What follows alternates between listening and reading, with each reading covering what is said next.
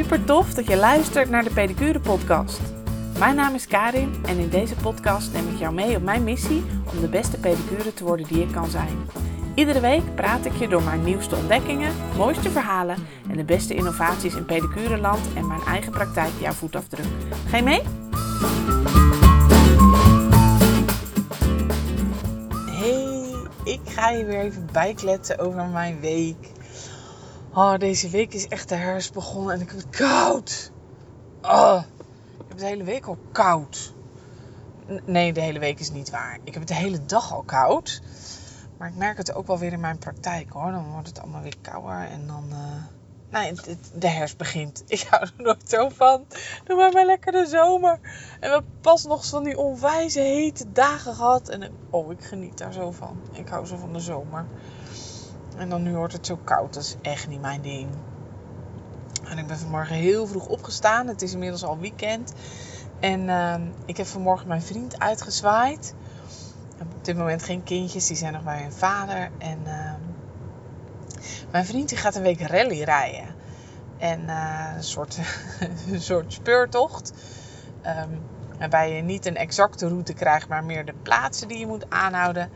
En daar gaat hij een hele week over doen. Gaan ze in Frankrijk rondrijden. Dat kan allemaal precies tussen alle oranje en gele en rode coronagebieden. Maar dat is hij met zijn broer aan het doen voor de KWF onder andere. Zamelen ze geld in en uh, ze hadden er super zin in. Dus ik ging ze vanmorgen even uitzwaaien in Breda. Maar boei, de werker ging gewoon om half vijf. Ja, ik ben echt nog een uur blijven liggen. Anderhalf nog wel. Arjan en Marco die wilden de auto vast inpakken. En... Uh, twee jongetjes die op schoolreis gingen, zeg maar. Nou, dat is wel leuk. Daar hadden super veel zin in. Dus die gingen al vroeg de auto inpakken. En toen ben ik achter ze aangereden en heb ik ze uitgezwaaid in Breda. Maar jeetje, mineetje, dan begint je dag zo vroeg en dan duurt hij echt lang. Dus ik, nou, ik heb het idee dat het al 7 uur s'avonds is, terwijl het 5 uur is. Maar goed, ik zit nou nog lekker even alleen in de auto. Kan ik je weer even vertellen wat ik deze week allemaal tegenkwam? Want het was echt wel een leuke week ik had deze week en, en um, iemand stelde daar op Instagram al vragen over.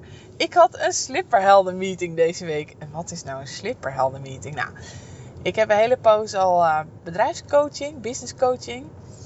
Ik wil gewoon heel graag groeien met mijn praktijk. En toen ik daar instapte was mijn omzet ook echt niet goed genoeg. En um, ik heb gewoon heel erg gemerkt dat je kan niet zo goed jezelf beoordelen. In het leven niet. Dat is natuurlijk ook waarom we psychologen en coaches en zo hebben. Je kan gewoon zelf niet goed zien wat je fout doet. Ook in je bedrijf niet goed genoeg. Natuurlijk weet je best wel waar je het laat liggen. Maar daarin is gewoon voor mij de blik van een ander gewoon heel erg helpend. En uh, daarom ben ik um, alweer bijna twee jaar terug begonnen met coaching bij Lifestyle of Business, LSOB, bij John en inmiddels bij Rianne. En uh, uh, ja, dat is gewoon super tof. En in de tussentijd heb ik een traject gedaan en dat heet uh, Accountability op Slippers. En daarbij kwam ik met een super toffe groep ondernemers elke zes weken, dan wel online, dan wel offline bij elkaar. En hadden we een stukje training van Jeanette, Jeanette Wolf. Over hoe ga ik nou als, hoe stap ik nou als ondernemer meer en meer uit mijn bedrijf, zodat je het leven kunt leiden wat je wilt leiden. Want hoe je het ook bent verkeerd, onze praktijk als pedicurus is super tof. Mijn praktijk is heel gaaf, maar wat je inmiddels wel een beetje weet van mij, um, bij mij moet de uitdaging net even iets groter zijn ik word ook heel gelukkig van aan mijn praktijk werken. En um, in mijn leven past het ook niet altijd om alle werkuren die ik heb in mijn praktijk te steken. Want als er een keer wat moet met de kinderen, is het ook heel fijn als je daar of vervanging voor hebt of ook een andere manier om inkomsten te genereren. En um, daar ben ik de afgelopen jaren heel hard mee bezig geweest. En uh, daarvoor had ik dus ook die accountability groep. En dan kwamen we bij elkaar, stelden we doelen voor de komende tijd, hielden we elkaar scherp. En het is ook gewoon contact met gelijkgestemde ondernemers is voor mij gewoon echt van levensbelang. Um, hoe ik kijk naar mijn praktijk en hoe ik kijk naar mijn onderneming is best wel een beetje afwijkend van de massa, denk ik. En um, misschien herken je dat wel een beetje, dat je ook als ondernemer graag wil groeien. Dat heb ik in ieder geval. Ik ben gaandeweg in mijn praktijk echt gaan ontdekken dat ik het ondernemen zelf heel erg gaaf vind. Ik kon daar niet zo goed hulp in krijgen. Ik kom helemaal niet uit een ondernemersgezin. Juist uit een heel sociaal um, zorgend gezin. Zeg maar allemaal verpleegkundige artsen. Uh, een van mijn zussen is laboranten. Is één afwijkende eend in de bijt. Ik heb vier zussen. Dat is wel grappig. Eentje doet bruiloftstyling. En de rest zit allemaal in de zorg. En mijn ouders hebben ook dienstbare beroepen. Dus dat hele ondernemen, dat zat er niet zo in. En ik heb daar hulp bij gezocht. En um, met name het contact met gelijkgestemde ondernemers, dat doet mij gewoon super goed. Maar die, de module Lifestyle of Business heeft inderdaad. Uh, hun bedrijfslogo is ook een slipper. Zij zijn heel erg van tegenstellingen in het bedrijf. Inderdaad, slippers en het nette pak.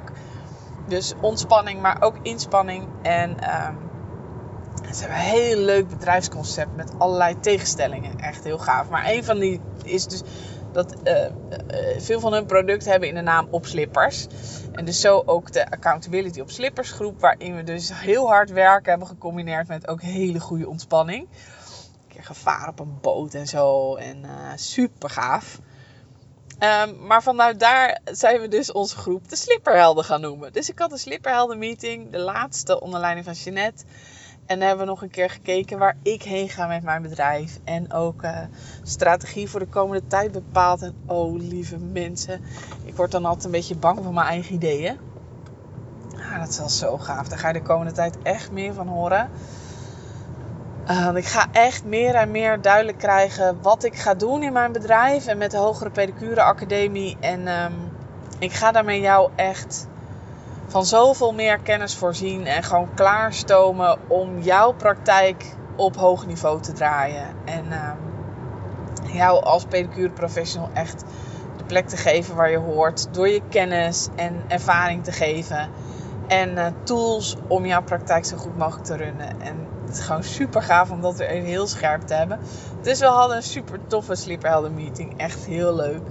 En daar rijd ik altijd heen met Elmi. Elmi is uh, manicure. Helaas veel te ver bij mij vandaan, want zij is echt zo keigoed. Maar ja, zij zit in zomer, dus is niet echt vanuit, uh, vanuit Leidschendam een optie om daar elke drie weken naartoe te rijden. anders zou ik het echt doen. Ach, Elmi is zo goed. Zij is ook zo goed bezig. Ze is heel erg bezig met natuurlijke nagelverbetering. En um, er zijn meer salons die dat doen, maar zij duikt daar zo goed in. Echt zo vet. Oh, dat gaat, wat zij gaat doen is ook super tof. Nou, en zo hebben we dus nog. Um, we zijn met vijf uiteindelijk. Vijf jonge ondernemers met gewoon keigrote plannen. Ah, zo tof om elkaar dan weer te zien. En in de tussentijd uh, uh, spreken we elkaar online, zo eens in de vier weken. En um, nou, ik heb alweer zin in de volgende keer. Dus dat was op zakelijk gebied een hele leuke uitdagende week. En ook in mijn praktijk was het een leuke uitdagende week. Ik uh, ben van de week op jacht geweest naar een splinter in een vinger. En we weten allemaal natuurlijk hoe kei irritant een splinter in je vinger is. En ik heb één dame in de praktijk en die, uh, is bijna volledig blind. En um, die komt dus ook best wel eens tussendoor. Want dat, dus, ik realiseer me dat dan nooit zo. Wat voor invloed dat heeft op voeten. Als iemand dan weer komt. Zij komt dus regelmatig tussendoor. Ze heeft ook niet de makkelijkste voeten. Maar zij kan dus zelf niet zien en beoordelen wat er aan de hand is. Met als gevolg dat als ze een plekje heeft, dat ze doet wat zij op dat moment denkt dat het beste is. En als ze daarna een dag of twee nog last van heeft, dan belt ze mij. Van goh Karin, wil jij even meekijken? Want ik kan het niet zien. En op die manier vind ik heel knap van haar. Ze is echt al oud, ze is 90 plus. En op die manier houdt ze zichzelf heel zelfstandig in, uh, in haar doen en laten. En roept ze toch al goede hulp in als wat is. En deze week, uh, vorige week was ze ook al een keer langs geweest. Was een plekje op haar teen, dat kreeg ze niet goed onder controle. Nou, daar hebben we samen naar gekeken. En vandaag was ze voor de reguliere voetbehandeling. En ze had een splinter in de vinger. Een doorntje van een roos. En ik ben aan het zoeken geweest, jongens. Ik ben geloof ik wel vijf minuten aan het zoeken geweest. Maar uiteindelijk had ik de splinter. En kon hij eruit en uh, oh, meteen de opluchting dat die splinter eruit was bij haar. Dat is altijd super fijn. Dus het was onwijs tof dat ik daar daarmee kon helpen. En um, ja, het is gewoon fijn. Ik vind dat leuk. Dat soort extra dingen, ik vind dat leuk. En uh, wat ik ook nog had deze week, wat ik heel graag met je wilde delen, was dat ehm, ik kwam een mevrouw langs, de mevrouw met de meeste likdoorns in mijn praktijk.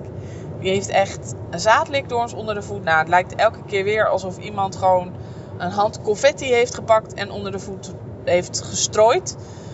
Zoveel likdoorns. En ik heb daar best een methode in om dat aan te pakken. Deze mevrouw is ook een paar keer langs geweest op de trainingsdagen die ik heb gegeven.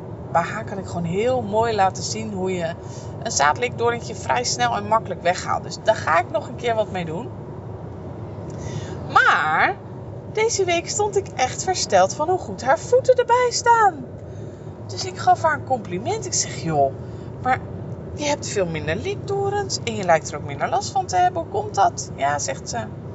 Ik deed wel smeren, maar niet zo heel regelmatig. En ze heeft dus nu de afgelopen tijd heel trouw elke dag haar voeten ingesmeerd. En dan steeds weer, hoe goed ik het ook weet, dat onze producten helpen. En dat het helpt om ze regelmatig te gebruiken. Ik zelf altijd sta te preken. Verbaast het me altijd hoeveel verschil het maakt als mensen echt heel trouw hun voeten insmeren. Het maakt zo'n enorm groot verschil. Deze mevrouw had gewoon zeker een derde minder likdoorns deze week. Geen likdoorns meer op de halsknok. Um, nauwelijks meer op de teentoppen. Nog wel onderop, maar dat is ook niet zo'n verrassing. Hè? Zaadlikdoorns zit wel op wrijvingsplekken, maar heeft niet per se altijd met wrijving te maken. Ik zou eigenlijk nog eens moeten uitzoeken waardoor wel. Want ze zitten soms ook echt in de holtes van haar voeten. Ik denk, wat doe je daar? Um, nou, daar zou ik nog eens in moeten duiken. Maar opnieuw, jongens, smeren, smeren, smeren. Het maakt zo'n enorm groot verschil. Nou ja, dat sta ik dan zelf ook weer van versteld. Dus dat motiveert me dan altijd weer heel erg om de rest van mijn cliënten ook weer dat advies te geven om goed te smeren. Dus daar ga ik komende week weer mee aan de slag. Helpt natuurlijk ook altijd wel dat soort voorbeelden om meer producten te verkopen in je praktijk. Hè? Als je vertelt, ja, u heeft daar steeds last van, van die plekken.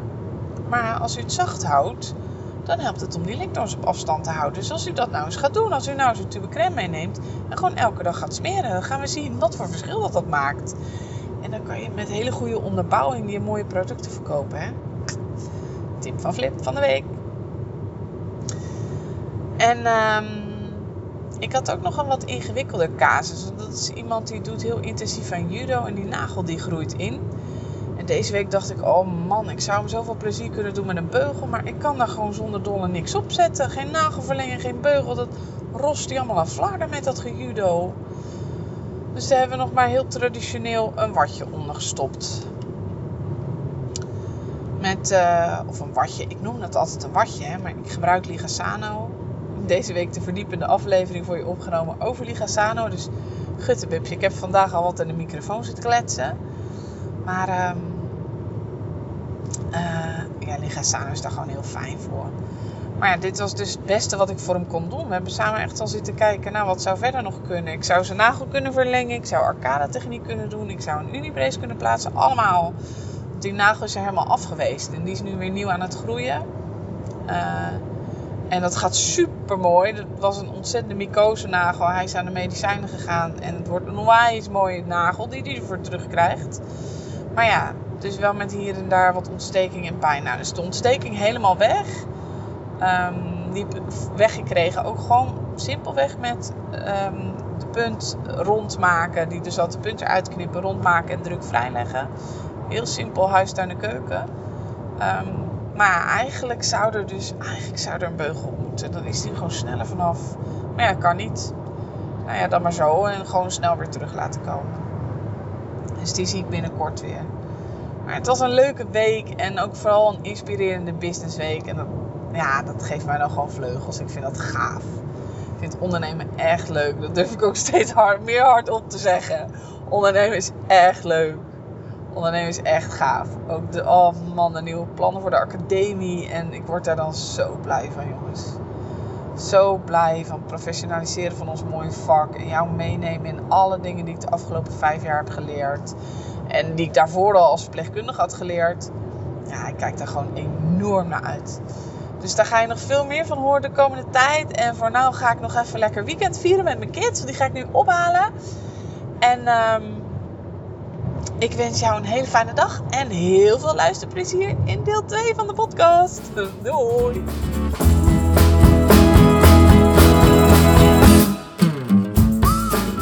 Hey, welkom in het tweede deel van deze podcast, waarin ik uh, de verdieping inga met je rondom een casus. Uh, maar deze keer is het best een bijzondere casus, want deze casus ga je niet terugvinden in een PDF in mijn uh, community, maar in de Voetvak Plus. ik mocht een poosje geleden, werd ik gevraagd om een artikel te schrijven, of dansartikel, om casussen te gaan schrijven voor de Voetvak Plus. Um, mede naar aanleiding van wat ik hier elke week aan je zit te vertellen, is dat was super gaaf. En we zijn een samenwerking aangegaan waarin ik jou in mijn podcast um, een casus bespreek, vertel, zoals je van mij gewend bent. En uh, de uitwerking vind je dan dus niet in de PDF in de community, maar in de Voetvak Plus. Inclusief foto's en een heel uitgebreid verhaal. Um, nou, ik vind het echt super gaaf dat ik dat mag doen en dat ik zo mijn casussen met je mag delen. Uh, in een wat uitgebreider verhaal ook. En ik ga in deze podcast je nog een keer meenemen in de casus. Ik ga je ook nog wat andere dingen vertellen dan dat in het artikel staan. En zo denk ik dat we een heel mooi verhaal kunnen maken van allebei. En dat het een super toffe samenwerking is tussen Foodvak Plus en mijn podcast. Dus um, ik ga je vandaag meenemen in de casus van meneer Z, heb ik hem genoemd in de Foodvak Plus. En uh, meneer Z komt al zo'n vijf jaar bij mij in de praktijk. Dus meneer met diabetes en flinke neuropathie, uh, waar hij geen last van heeft, gelukkig, maar dus wel heel, nou ja, geen last is altijd relatief hè, bij neuropathie. Hij heeft geen pijn aan zijn voeten doorgaans en dat is dus precies het probleem, want hij heeft gewoon ontzettend gevoelsverlies in zijn voeten. En um, dat zorgt er bij deze meneer voor dat wanneer hij zijn sokken uittrekt, ik altijd een beetje met schrik en beven kijk wat er nu weer onder zijn sokken vandaan komt. Want het is altijd weer een verrassing waar hij mee komt. Um, en telkens weer laat dat me zien hoe heftig het is wanneer iemand gewoon echt totaal het gevoel zijn voeten kwijt is. En dus doorloopt als er een naadje van een kous eigenlijk niet goed zit. Doorloopt als er bladen zijn. Doorloopt als hij eigenlijk wel voelt, dat is dan weer zijn ding. Eigenlijk wel voelt dat het niet helemaal goed gaat met zijn voeten. Maar echt pijn heeft hij er niet aan. En dan heeft hij weer een dag ergens rondgehobbeld. En dan komt hij inderdaad weer, ja, hm, ik heb weer een hele blauwe nagel of ik heb weer een zere teen. En um, deze meneer heeft daar ontzettende marzel in, want zijn vrouw is uh, verpleegkundige geweest. En nou, zoals je misschien wel een beetje weet van verpleegkundigen, hebben ze hetzelfde als wij pedicures. Verpleegkundigen doen niet aan pensioen. Um, stiekem mag zij nog steeds haar skills uitleven op haar man. En in dit geval hebben zijn voeten dat ook echt wel nodig. Jeetje mineetje. Als zij er niet was geweest, dan had hij denk ik al een paar tenen gemist inmiddels. Um, en het grappige is dat ik heb eigenlijk nooit direct contact met haar. Ik heb altijd contact gewoon alleen met meneer. En die geeft dan heel braaf door wat ik nou weer bedenk aan acties of uh, zorg. En op die manier hebben we een hele mooie samenwerking op afstand. Nou, wat is er nou aan de hand met de voeten van deze meneer? Nou, uh, zoals ik al zei, deze meneer heeft diabetes in combinatie met gevoelsverlies. En uh, toen ik daar weer even in ging duiken voor deze casus, dat was echt wel een goeie, joh. Ik heb opnieuw weer even echt uitgeplozen, uh, ook op basis van de richtlijnen, want daar was ik toen nog mee bezig in aan het lezen en zo. Wat nou ook alweer het verschil is tussen sensibele en motorische neuropathie. En um, uh, wat mij een beetje ontschoten was, was dat, nou, sensibele neuropathie, de, degene die medisch pedicure zijn, die weten wel wat dat betekent. Dat is het oppervlakkige gevoel in je voet. En als medisch pedicures leren we dat testen met zo'n heel klein draadje. Hè? Dat draadje, dat noem je ook wel een monofilament. En daarmee test je dus hoe het oppervlakkige gevoel in de voet is. En uh, wanneer dat is verstoord, noem je dat sensibele neuropathie. En dat betekent dat als er een steentje in de schoen zit, dat men het dus uh, minder goed voelt en daardoor nog wel eens doorloopt met ongemakken aan de voet. Um, motorische neuropathie, daar wist ik eigenlijk wat minder over, terwijl ik wel het effect kende. Uh, motorische neuropathie, dat betekent dat er um, door uitval van de zenuwen uitval is in de bewegelijkheid en de bestuurbaarheid van de spieren in de voet. En dat zie ik wel dus heel veel bij mijn cliënten. Ik had alleen even nou, vergeten, ontschoten, niet meer paraat dat dat daadwerkelijk een onderdeel van neuropathie is. Ja, nou ja, dat wist ik dus wel uit wat ik zie aan voeten. Maar nou, ik kon me niet herinneren daar ooit meer over geleerd te hebben. Moet wel hoor. Het zou wel heel bizar zijn als ik dat niet geleerd had. Maar um, nou, het was goed voor mij om dat weer even op te halen. Want het geeft wel weer woorden aan wat ik heel regelmatig zie. En wat ik ook bij deze meneer zie. Dat wanneer sprake is van uitgebreide neuropathie. Dat iemand dus ook echt verminderde controle heeft over al die kleine spiertjes in de voet. Waardoor de voet minder bewegelijk wordt, maar ook meer uitzakt omdat er te weinig spanning op die spiertjes staat om die voet goed te bewegen. Uh, en dat is wat ik bij deze meneer, een van de dingen wat mij bij deze meneer altijd zo opvalt. Kom ik straks nog even op terug. Maar dat die voet gewoon altijd in beweging is. En um, ik vind dat fascinerend als pedicure. Um, maar goed, eh, toen ik dus in deze casus uh, dook, toen kwam dat weer boven. En um, ja, dat speelt bij deze meneer een hele grote rol. Um, want zo'n jaar of vijf geleden, dat was, dit was al gebeurd voordat hij voor het eerst bij mij kwam. Uh, deze meneer is nogal reislustig samen met zijn vrouw. Het is een hele fitte kerel die gewoon heel graag op pad is met zijn vrouw en kinderen en kleinkinderen. En daarbij dus heel graag wandelt. Nou, dat gaat natuurlijk niet altijd goed samen als het gevoel in je voeten niet helemaal goed is. Hij draagt wel altijd goede schoenen en zolen van de podotherapeut. Maar op een gegeven moment was hij op vakantie in Spanje.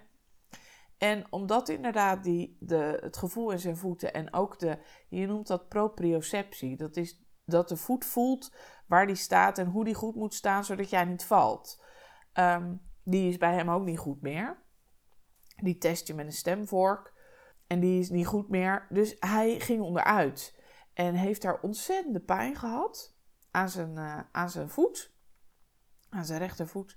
En um, daar is toen wel naar gekeken. Maar nou, men dacht dat die voet verzwikt was. En uh, in Spanje. En daar hebben ze het bij gelaten. En toen kwam hij later, omdat de pijn bleef en bleef en bleef bij de fysiotherapeut in Nederland. En eigenlijk daar pas werd geconstateerd dat de Achillespees in zijn totaliteit was afgescheurd. Nou, dat is natuurlijk echt heel heftig. En blijkt ook, als ze dat dus direct diagnosticeren, dan kunnen ze dat nog herstellen operatief. Maar eh, omdat het al weken geleden was dat het gebeurd was en toen de diagnose pas gesteld werd, kon die operatie dus niet meer plaatsvinden dan krijg je na die scheur rondom die scheur al allemaal verbindweefseling van de pees. En dan kan die operatie dus niet meer plaatsvinden. Dus wat hebben ze gedaan? Hij heeft maandenlang op zo'n verhoogde hak gelopen, die je ook gebruikt bij uh, hielspoor. Uh, om die hak dus wat omhoog te tillen. En te zorgen dat uh, de pees zoveel mogelijk zou, weer zou gaan verbindweefselen, de Achillespees. En hij nog wel een soort van peesverbinding daar zou krijgen. Nou, dat is redelijk gelukt. Um, maar hij heeft echt wel wat beperkingen in wat hij ermee kan. Uh, die voet blijft een beetje wiebelig en dat zie je dus ook in die voet zelf. Uh, als je naar de foto's kijkt in de Voetvak Plus, dan zie je dat hij met alle um, tenen klauwt. Puur op zoek naar grip op de grond. En hij heeft daar ook geen controle meer over. Nou ja, hij kan zijn tenen bewegen, maar uh, de stand van zijn voet tijdens het lopen, dat is wat hij is. Dat kan hij niet meer goed corrigeren. En daardoor zie je dus dat die hele voet staat in klauwstand. Die hele voet probeert alleen maar keihard die grond beet te pakken. Om te zorgen dat hij, dat hij gewoon kan bewegen. En uh, nou ja, als je dan inderdaad iemand hebt die toch eigenlijk nog wel heel fanatiek beweegt. En heel graag golft. En uh, uh, bezig is met zijn voeten. Nou, en dan niet voelt als het misgaat. Ja, dan kun je je voorstellen dat je best nog wel eens verrassingen krijgt als iemand dan zijn sokken uittrekt. nou ja, dat zie je dus ook in deze behandeling. Um, ik heb wat foto's gemaakt gewoon van een willekeurig behandeling. Omdat ik weet dat het eigenlijk altijd prijsschiet is bij deze meneer. En uh, ik ga je even meenemen naar wat ik dan zo al doe. Um, want er zitten best wel wat uitdagingen in waar het leuk is om over te vertellen hoe ik dat aanpak. En waarvan ik denk dat je daar wel wat mee kunt. Um, nou, ik ben dus altijd wel een beetje bedacht op wondjes bij deze meneer. Want uh, die blauwe verkleuring op zijn tenen, dat kan natuurlijk gewoon zijn van een blauwe plek of een blaar. Maar dat, daarmee dus ook van een preulcus. Uh, Breeulkens herken je in principe vaak eerst aan de kleur van de huid. Hè? Blauwe plekken en roodheid in de huid, tussen de huidlagen. En dat heeft deze meneer ook heel vaak. Nou, zoals ik ook in de casus beschreven heb, is het een beetje is het niet te doen om telkens als er wat is aan die voet, overleg te plegen met de huisarts en met de praktijkondersteuners. We hebben daar goede afspraken over gemaakt. En uh, van elke behandeling, omdat deze meneer komt vanwege zijn diabetes, tenminste dat is de directe aanleiding, uh, maak ik tijdens elke behandeling foto's voor de podotherapeut. Dus die kijkt op die manier mee. En we hebben afgesproken dat ik aan de bel trek als er echt een wondje is. Of als, er, eh, als ik ergens vragen over heb. Of als ik zie dat iets niet in orde is. Dan neem ik contact op. Maar verder behandel ik alle nou, kleine pre-ulkussen, drukplekjes, uh, blauwe plekken. Behandel ik verder allemaal zelf. Uh, in goed overleg regelmatig. En dat gaat goed. En dus inderdaad met hulp van de echtgenoten van meneer. En uh, ja, op die manier hebben we zijn voeten nog steeds in deze conditie kunnen houden. En daar ben ik eigenlijk wel heel trots op. Als je ziet wat er in de afgelopen jaren al langs is gekomen. En altijd als ik aan zijn voeten begin, dan kijk ik eerst even waar ik problemen verwacht. Of nou, in ieder geval even goed naar de kleur van de huid, naar waar uh, zitten, waar eventueel een wondje zit. En dan ga ik beginnen. En het grappige is dat ik eigenlijk altijd gewoon vooraan begin. Is zijn nagels knippen en langs kijken. En uh, kijken waar wat zit. Want bij deze meneer, omdat die teentoppen zo ontzettend verhard zijn door het eelt wat daar zit, zie je niet altijd meer helemaal goed waar nou de nagel begint en het eelt eindigt en andersom. En wat me altijd opvalt is dat dat op een gegeven moment ook een beetje door elkaar gaat lopen. Uh, vooral bij dit soort voeten waar de druk, met name de teentoppen langs de nagels, heel hoog is. Ja, ik krijg daar niet meer altijd helemaal duidelijk wat nou keihard eelt en wat nou nagel is. Um, dus wat ik doe is eerst altijd de nagels knippen. En vaak voordat ik ze dan massinaal ga afwerken bij hem, ga ik eerst eelt snijden op de teentoppen. Uh, dan kan ik goed kijken hoe de huid er onder eruit ziet, maar dan kan ik ook wat beter beoordelen waar eelt zit en waar nagel zit. En dan ga ik daarna pas massinaal afwerken. En dan kan ik goed de nagels terugbrengen in de vorm die ik denk dat ze moeten hebben. Uh, want dat is dus altijd een beetje gokken. Daarbij besteed ik extra aandacht aan de halksnagel. Uh, want die ligt helemaal in de huid inmiddels. En de huid van de halksnagel die heeft ook vaak uh, kloven. Um, omdat daar uh, de druk op het eelt zo hoog is. En dat is altijd wel even een uitdaging om die nagel goed schoon te krijgen ik besteed ook altijd echt aandacht aan het subunguale eelt. Dus het eelt wat onder de nagel zit aan die nagel. Want ik wil niet dat die nagel nog dikker wordt als dat hij al is. Um, ik heb compleet de hoop opgegeven dat ik nog wat kan corrigeren aan die nagel. Of dat ik die nagel gezonder kan krijgen. Want meneer klauwt zo ontzettend met die nagel dat de top gewoon eigenlijk altijd met druk op de grond rust. En dat zie je ook aan die nagel. Je ziet dat die huid daar altijd tegen die nagel drukt. Die nagel wordt dik. Daar zit eelt onder die nagel. Inderdaad, subunguale hyperkeratose zit daar. Um, en ja, nou ja, je zou, je zou misschien aan de slag kunnen met een kunstnagel of een beugel. Maar ja, ik vind dat te spannend met deze meneer. En ik denk dat het ook te weinig oplevert. Het gevoel in zijn voet is zo slecht dat als ik daar met een beugel zou gaan werken, het zou wel kunnen. Maar hij heeft zelf geen pijn in de nagel. Het interesseert hem verder ook niet heel erg uh, dat die nagel zo in die huid ligt. Hij vindt het vooral belangrijk dat het allemaal netjes afgewerkt wordt. En die mening deel ik. Dat vind ik ook. Um, dus daar besteden we vooral heel veel aandacht aan. En uh, nou, weet je, op deze manier houden we het onder controle. En, uh, en werkt het gewoon voor iedereen. Nou, vaak als ik dan de nagels goed in vorm heb, ga ik vaak nog een keer langs het eelt. Um, ik werk het dan netjes af. Dus ik, ik knip eerst de nagels, werk het eelt grof in vorm. En dan ga ik vaak nog een keer naar het eelt. En de reden daarvan is dat um, als je wat langer aan het werk bent met eelt, en vooral als je, als je wat ik nog wel eens doe, is inderdaad snijden, frezen, snijden. De voorkeur van het bewerken van eelt bij mij gaat uit naar snijden. En vaak werk ik het dan nog even glad af met een frees. Maar soms, als eelt zich mooi vol heeft gezogen met het water van je frees, kun je heel mooi nog met een klein mesje 15 bijvoorbeeld dat eelt op die tenen nog mooier glad afwerken. En dat is wat ik bij deze meneer ook vaak doe. Um, heb je het idee, vooral rondom die nagels, dat je heel veel eelt hebt weggehaald. En dan ga je vrezen en denk je, nou, het is daar toch nog hard. En dan pak ik gewoon nog weer even mijn mes. Dan ga ik gewoon heen en weer. Weet je, als ik in de praktijk zit, dan zit er niemand naast mij die een examen af moet nemen of moet beoordelen wat ik doe. Niet dat dat betekent dat je maar van alles mag doen, dat zeker niet. Maar kijk, je hoeft je niet meer aan bepaalde werkvolgordes te houden die niet werken in de praktijk. Dus het moment dat ik heb gesneden, heb gevreesd en merk dat ik nog niet tevreden ben over mijn werk, ja, dan pak ik er gewoon nog een keer een vreesje, of een, een dan pak ik er gewoon nog een keer een mesje bij en dan ga ik weer verder met dat mesje. Als ik op die manier mooie werk af kan leveren, ja, dan doe ik dat gewoon.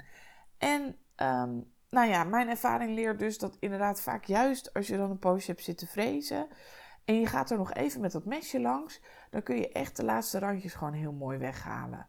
En ehm, nou, bij deze meneer zoek ik altijd het midden in afwerken tussen, uh, vooral met een pre-ulcus, daar wil je zoveel mogelijk eelt weghalen, maar je wilt wel die laatste laag rondom dat pre-ulcus laten zitten.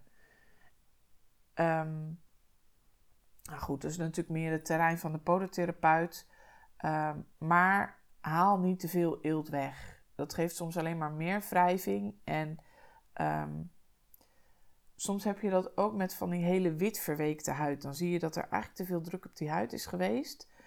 Uh, nou, dan kun je heel veel weghalen. Maar ervaring bij mij leert dat dat laatste restje van het eelt. Um, laat dat zitten. Haal het niet te ver weg. Want dan krijgt die huid onder die laag ook weer de mogelijkheid om echt te herstellen. En op het moment dat je de grootste druk van de eeltplak hebt weggehaald, dan kan die huid zich al een heel stuk weer herstellen, omdat hij gewoon druk mist. En vaak uh, op die manier al heel veel ruimte heeft om zich te herstellen. Dus dat is wat ik bij deze manier ook altijd doe. Ik zorg echt dat ik genoeg weghaal, dat de druk van de huid is en genoeg laat zitten om te zorgen dat die huid zichzelf kan herstellen en zichzelf kan beschermen. Um, en daarbij hoor je me dus inderdaad zeggen dat zelfs op dit soort voeten, dat mijn voorkeur heel erg uitgaat naar snijden.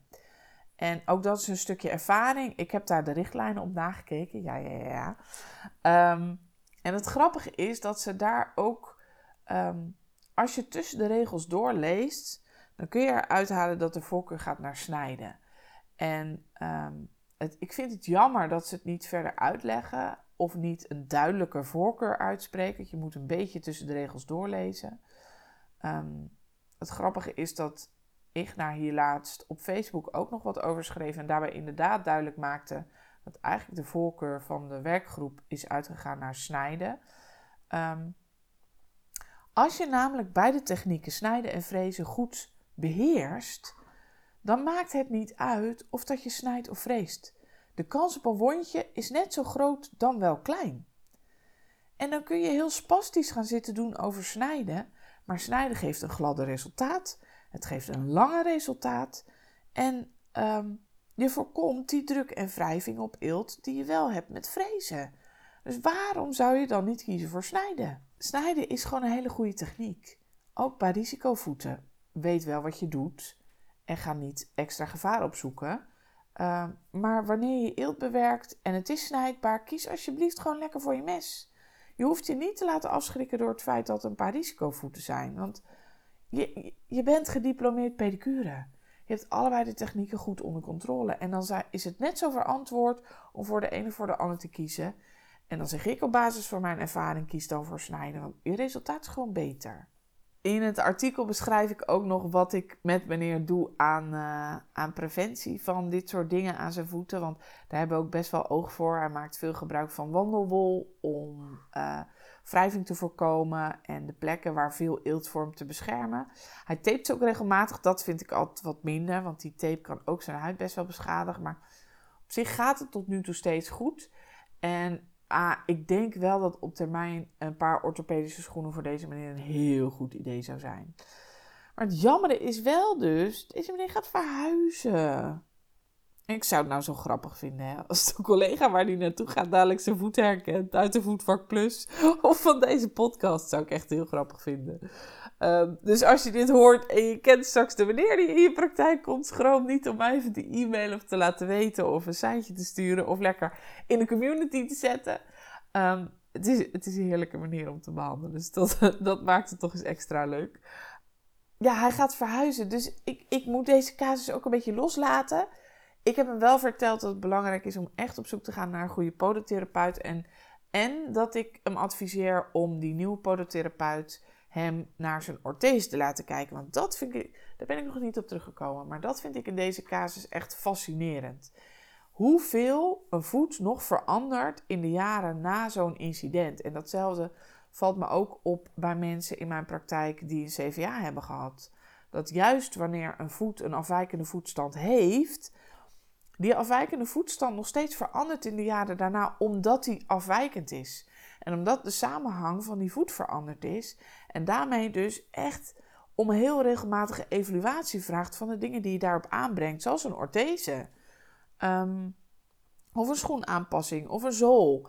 En daarin kunnen wij denk ik onze cliënten heel erg helpen met um, regelmatige evaluatie van de hulpmiddelen die zij gebruiken. Want iemand zoals deze meneer, die eigenlijk helemaal geen fijn gevoel meer heeft in zijn voet, Ehm, die kan zelf niet beoordelen of dat zo'n orthese nog goed zit. Of dat zijn zolen nog goed zijn. Het enige wat, wat hij kan doen is, is doorgeven waar hij tussen de behandelingen door tegenaan loopt. Maar wij zien die voeten. En wij kunnen goed beoordelen waardoor een beschadiging aan die voet ontstaat. En dat zie je dus regelmatig dat je dan een orthese of een zool moet aanpassen. Omdat die verandering in die voet nog steeds doorgaat dat is in deze voet ook. En ik, ik denk wel, nou wat ik zei, dat op een gegeven moment orthopedische schoenen op zijn plek zouden zijn. Maar goed, dat zal de tijd leren. En ehm, ja, ik vind dit soort casussen echt fascinerend. Ik, ik vind dit gewoon super gaaf om op deze manier met een voet bezig te zijn. En uh, nou, ik hoop dat je geniet van het verhaal in deze podcast. En uh, dat je mijn artikel leest in de Voetvak Plus. Ik ben heel benieuwd wat je ervan vindt. Laat het even weten via Instagram, @kanikasius of in mijn community. Want daar ben je ook echt super welkom om een kijkje te komen nemen. Helaas vind je dus niet daar de informatie van deze aflevering zoals je gewend bent. Maar heb je nou vragen over deze casus aan mij? Of wil je dingen weten? Dan kan het wel via de community. En dan kun je komen via www.dehogerepedicureacademie.nl slash podcast. En dan vind je daar een knopje richting de community. En voor nu wens ik je een heerlijk weekend. Doei!